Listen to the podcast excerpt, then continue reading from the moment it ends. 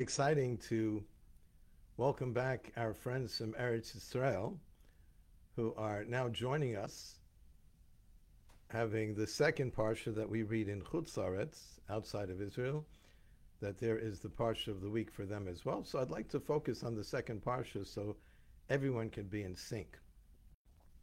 Parsha's Balak, the name of a king, king of Moab, who felt that the only way to fight the Jews is with their own power, using the power of prayer or prophecy. And he enlisted Bilam, and Bilam becomes an interesting, interesting figure for us to learn a tremendous amount from. When I was a kid and the internet was invented, maybe three years old or 30, and I forgot. And um, we know we give great thanks to Al Gore for creating the internet. And to this day, we call the working system algorithms. So it's, uh, we certainly appreciate it. But AOL was like the, the thing. And uh, I got on to AOL so early in life that uh, I, I, have a four, it's rabg at AOL.com. I think I still have that email. But the, um, used to come back to your computer and it said, you've got messages. And I, I think that's a great, great uh, mantra for all of us. We all get messages. Everything in our life is God talking to us. When we get upset or angry, I was just having this conversation with someone dear to me, and uh, someone had upset him.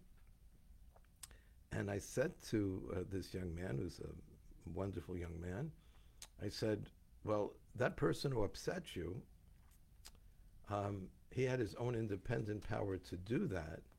And this has nothing to do with God, right? God is not controlling whom you meet and what you hear and what affects you. So if that's the case, then you have to say, when you say Shema Yisrael, Shema Yisrael Shem Hashem, 99.99999, and this person get 0.01%. So we don't want to we don't want to switch the Shema. Shem Echad means He's everything. Everything in our lives ultimately is God talking to us. And I think the paradigm of this, in such a way that is so extraordinary as a reflection of our own tendencies, is when Bilam is going with his donkey. Now, Bilam's been riding a donkey for a long time. It's not like he started in, you know, a Rambler and went up to a Dodge and all of that. He started with a donkey, and he rode this donkey, and according to the rabbis, he's quite intimate with his donkey. And all of a sudden, as the donkey is going, God gives the power for the donkey to speak because the donkey sees an angel standing in front of Bilam and the donkey as they're riding to curse the Jewish people. And all of a sudden, God gives the power of the donkey to say to stop and to move over because it wants to avoid the angel.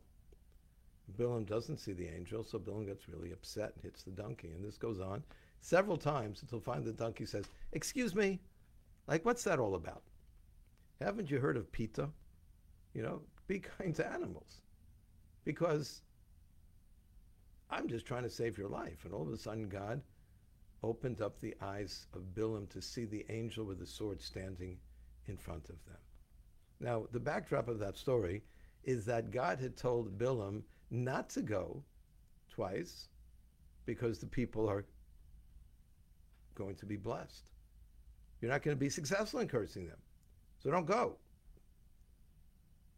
Bilam finally says to God, but come on, they're really bugging me and they're giving me great wealth, etc. This would be great for my resume, you know, successfully curse the Jewish people. And God says, okay, you can go. But you'll only say what I tell you to say. So it's not going to be successful anyway. Bilam goes thinking that he's going to outsmart God. But on that way, his donkey that never ever spoke before. This is not like Mr. Ed who used to talk when any anytime Wilbur was around. This is the real thing. This is the real donkey. It's not Hollywood. And the donkey starts to talk, and all of a sudden he sees an angel in front of him with a sword. And Bilam asks the obvious question Does this mean you don't want me to go? Really? After your donkey opened up his mouth to talk to you, you don't, and there's this angel with a sword standing in front of you that can wipe you out in a second. You're this close to have died.